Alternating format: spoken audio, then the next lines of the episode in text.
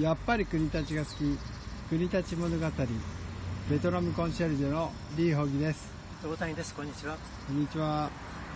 ここは何ですか今ですねはいここに花も咲いてるんだけど足元のところにずーっとグリーンのベルトが行ってますグリーンベルト行ってますでこれねよーく見ると今小さい芽が出てるんだけどこれはですねえっと菜の花菜の花のこれ全部種をまいて今芽が出てきてるんですこの白いロープの間ですねそうですこの間は種をまいてここにこの間の小学校の3年生と一緒に種をずーっとまきました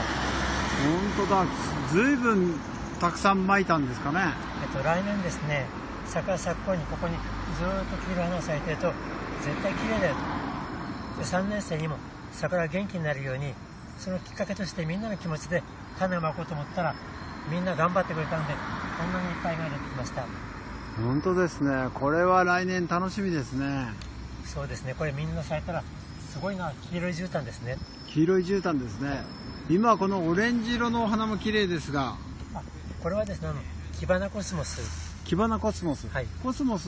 の仲間です。仲間ですね、はい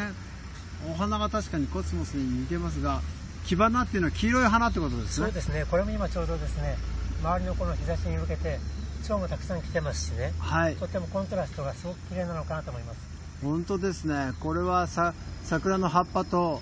キバナとちょうどいいこのああ蝶々もたくさん飛んでますあのやっぱり駅前のところへですね、こういった小さい車がいるってことはとってもいいのかなと思ってます。そうですね。これはとっても素晴らしいですね。また、この黄色い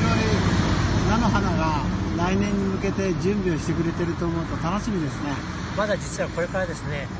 ぱいたくさん種をまこうかと思ってるんで、まだ今月から来月にかけて何回か他の場所にも種まきをします。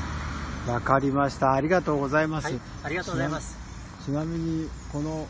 バーミヤンの先の桜ちゃんです。この桜ちゃんも、か、ちょっと枯れてるところもございますが、来年も綺麗に咲いてくれると思います。